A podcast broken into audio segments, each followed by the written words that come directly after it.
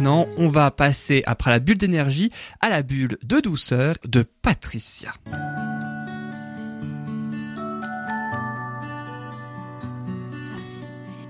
Chaque fois, je fais.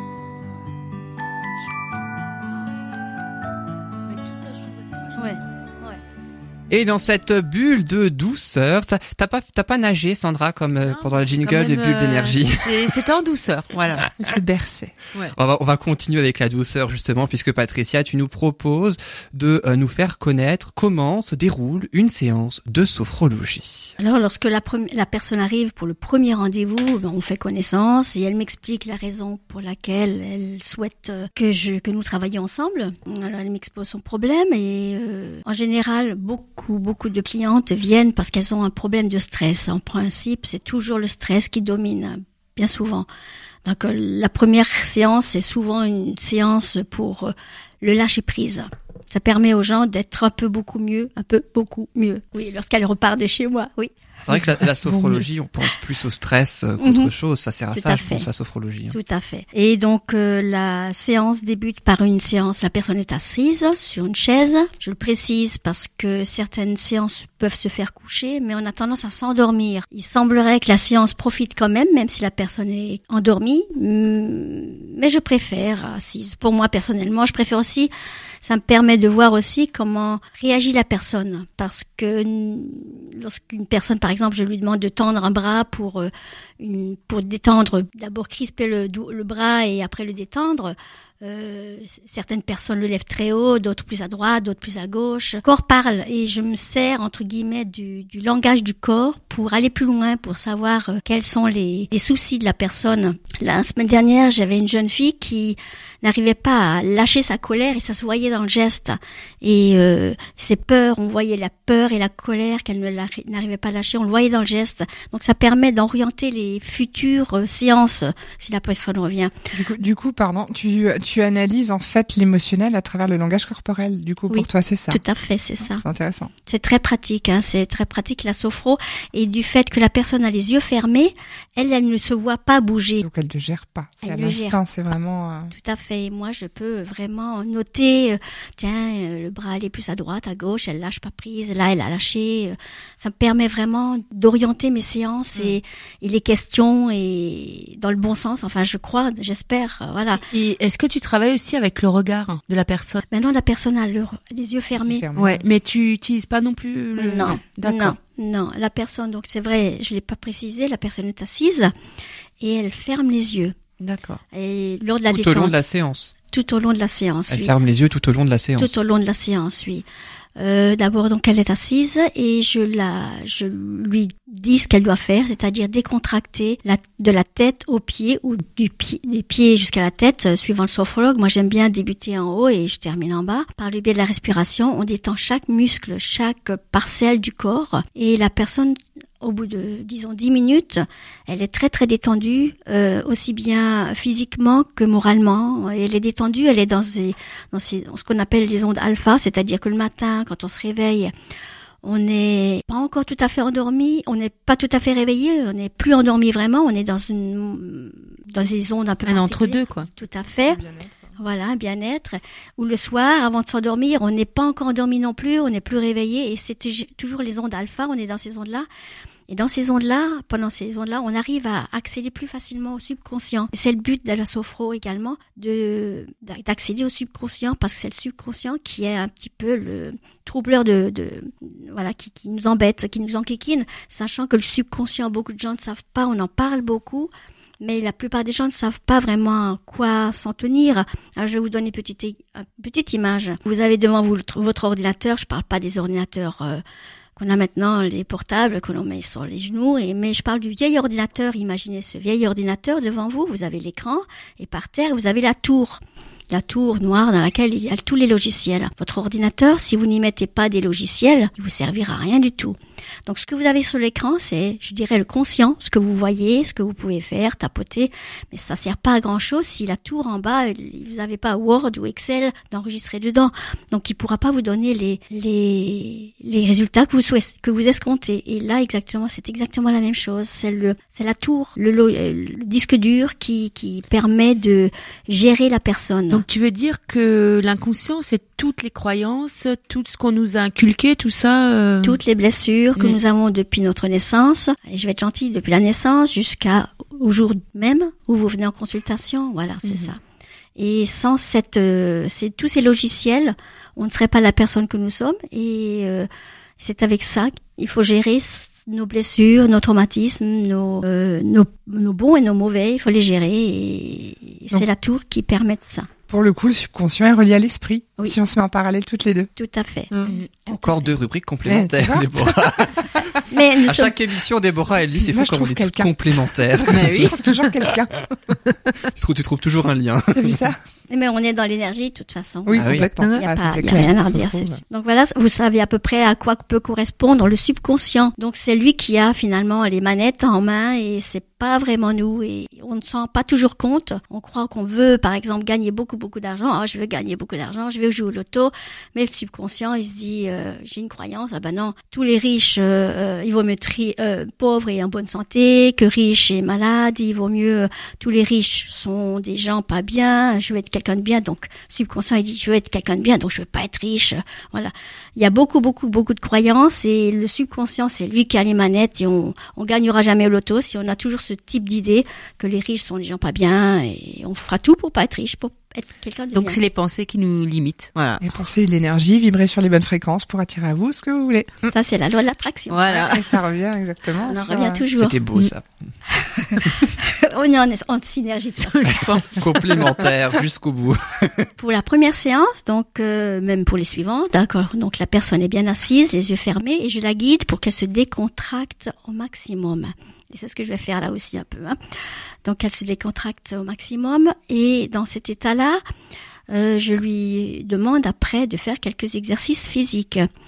Par exemple, une personne qui a du mal à avancer dans la vie, je lui demande par exemple de se lever, toujours les yeux fermés bien sûr, et elle, je lui demande de d'avancer d'un pas, les yeux fermés, d'avancer d'un autre pas. Certaines personnes arrivent à avancer avec un grand pas, d'autres arrivent à petit pas d'autres ont du mal, euh, où je leur demande par exemple de bouger un pied à droite, vers la droite, faire des cercles dans l'autre sens, avec le pied droit, avec le pied gauche. Euh, certaines personnes qui ont des blocages, qui n'arrivent pas à avancer, qui ont beaucoup de mal à avancer, par exemple, ont beaucoup de mal à faire cet exercice tout simple. Mais euh, toujours et encore, on a les yeux fermés, on travaille avec le subconscient et là, tout se révèle et, la personne elle écoute, il n'y a pas le choix, euh, entre guillemets, elle, fait ce que je lui demande, mais elle a beaucoup de mal. Et néanmoins, le subconscient, quand il se rend compte qu'il peut avancer d'un pas et d'un autre et d'un autre, parce que le subconscient ne fait pas la différence entre ce qu'il a vécu et ce qu'on lui fait faire, le subconscient se rend compte que la personne, en avançant, même physiquement juste d'un pas, euh, il se rend compte que, bah, tiens, je peux avancer, bah, je risque rien. Parce que finalement, le subconscient, il n'est pas seulement le logiciel qui se trouve dans le disque dur en bas, mais il est aussi là pour nous protéger, c'est notre plus grand ami. C'est grâce à lui que nous sommes encore vivants. Euh, c'est lui qui fait en sorte que lorsque vous traversez la route, vous regardez d'abord à droite, puis à gauche, instinctivement, vous n'avez pas besoin de réfléchir. Vous n'allez pas ouvrir la fenêtre et sortir par la fenêtre. Il est là pour vous protéger en permanence. Autrefois, l'homme préhistorique, quand il voyait le mammouth, il, avait, il réfléchissait pas trois fois. Hein. Soit il attaquait le mammouth avec sa lance, soit il partait dans l'autre sens en courant, soit il, il, se mettait par terre, il faisait le mort. Ça, c'était toujours le subconscient. Il est vraiment là pour nous sauver, pour nous maintenir en vie. C'est son boulot. Que... C'est le jeu survie. Voilà. Beaucoup de gens croient que c'est, c'est le fauteur de troubles. Non, il est là pour euh, nous maintenir en vie. C'est son boulot. Mhm. Et donc effectivement, lorsque je demande à une personne d'avancer d'un pas, pour une personne qui a du mal à avancer parce qu'elle s'est rendu compte, euh, ou subconscient s'est rendu compte qu'en avançant, ben euh, il avait peur, il avait, il y avait des soucis. Ben, il a du mal à avancer. Donc en séance, je le fais avancer d'un pas, puis d'un autre, puis d'un autre. Et après la séance euh, suivante, enfin la même séance, mais l'exercice suivant, je le fais se visualiser en avançant dans une prairie. Alors euh, par exemple, euh, une prairie plus verdoyante. il se rend compte qu'en passant un certain chemin, il avait le choix, soit à gauche par exemple, et à gauche euh, c'est tout gris et je le fais aller à droite. Et là il y a le soleil et la verdure, les fleurs. Et le subconscient il a compris qu'en allant à droite plutôt qu'à gauche, eh ben, il peut y aller et il risque rien. Il y a le soleil, il y a les fleurs. euh, Ça le subconscient le vit différemment, euh, le vit, euh, le comprend. Donc ça veut dire qu'avec tes techniques, tu peux guérir par exemple une phobie, peut guérir beaucoup, beaucoup. On peut Hein, guérir les, pe- les peurs du vide ou des choses comme ça, quoi. On peut guérir beaucoup, beaucoup, beaucoup de choses. Ah oui. J'ai par exemple là, j'avais quelques jours, il y a un, un petit jeune homme qui était chez moi dans le bureau et euh, c'est une personne qui manque de force et de confiance en lui. Et euh, je lui ai fait par exemple en visualisation, s'imaginer qu'il a un petit aigle devant lui. Je l'ai fait en visualisation toujours et encore parce qu'on peut faire n'importe quoi en conscience. Je l'ai fait rentrer dans l'aigle. Je l'ai fait voler prendre de l'envol et j'ai mis une belle musique derrière ou, ou une musique d'entrain, une musique très forte là. Et euh, la personne est partie et a volé. Euh, il s'est retrouvé là en haut dans le ciel et il s'est senti fort et puissant parce qu'il regardait en bas. Déjà l'aigle représente La un force. animal fort. Et il regardait en bas, il sentait ses ailes. Je, j'en parle parce que j'ai, fait ces exercices-là aussi. Et euh, on se sent fort quand on est là en haut dans le ciel. On sent les ailes qui bougent, on sent le vent dans les ailes. C'est, fort, c'est magique, c'est génial. Et lorsque la personne atterrit de nouveau, parce qu'il faut bien que l'aigle redescend, mais à la fin de la séance, mais ils sont, il y a le sourire jusqu'aux oreilles parce qu'il se sent fort et Bien. puissant. Il y a une libération émotionnelle. Finalement, tu, on a tendance à avoir des schémas euh, émotionnels un peu erronés comme ça, enfin, de survie entre guillemets, qui sont pas toujours les bons par rapport aux émotions qu'on peut vivre. Et tu, toi, tu remets ça en place? Oui, je remets ça en place. Tu remets les bons schémas, quoi. Mhm, Tout à fait. Tu reprogrammes finalement le- La tour. l'inconscient. La tour du PC. Voilà. C'est le but, c'est le but de la sophro. Toutes les croyances et pensées négatives, on les transforme en positives. Et là, le subconscient ne connaît pas la, dif- ne voit pas la différence. On s'est rendu compte en mettant, par exemple, un sportif sur une chaise, euh, on lui met des électrodes, on lui fait fermer les yeux et on le fait s'imaginer en train de courir. Les, et les muscles réagissent alors qu'il est assis sur la chaise. Les Et je pense les battements de cardiaque et tout ça. enfin, tout, voilà. tout. Les muscles réagissent comme si la personne était en train de courir. Donc le subconscient ne connaît pas la différence entre visualisation et ce qu'il vit dans la vraie vie. Force de la pensée. Voilà. Alors, alors euh, du coup, en visualisation, on peut effectivement transformer toutes les croyances, les blessures, les manques en positif. Et voilà, c'est un peu ce que je pourrais dire en, en conclusion. Après, pardon, non, je termine quand même la fin de la séance. Donc après la visualisation, la personne, je lui permets de rouvrir les yeux et on débat de ce qu'il a ressenti, ce qu'il a vécu et on en discute. Voilà, en gros, c'est à peu près. Et en général, maintenant, par exemple, pour une phobie, il faut combien de séances?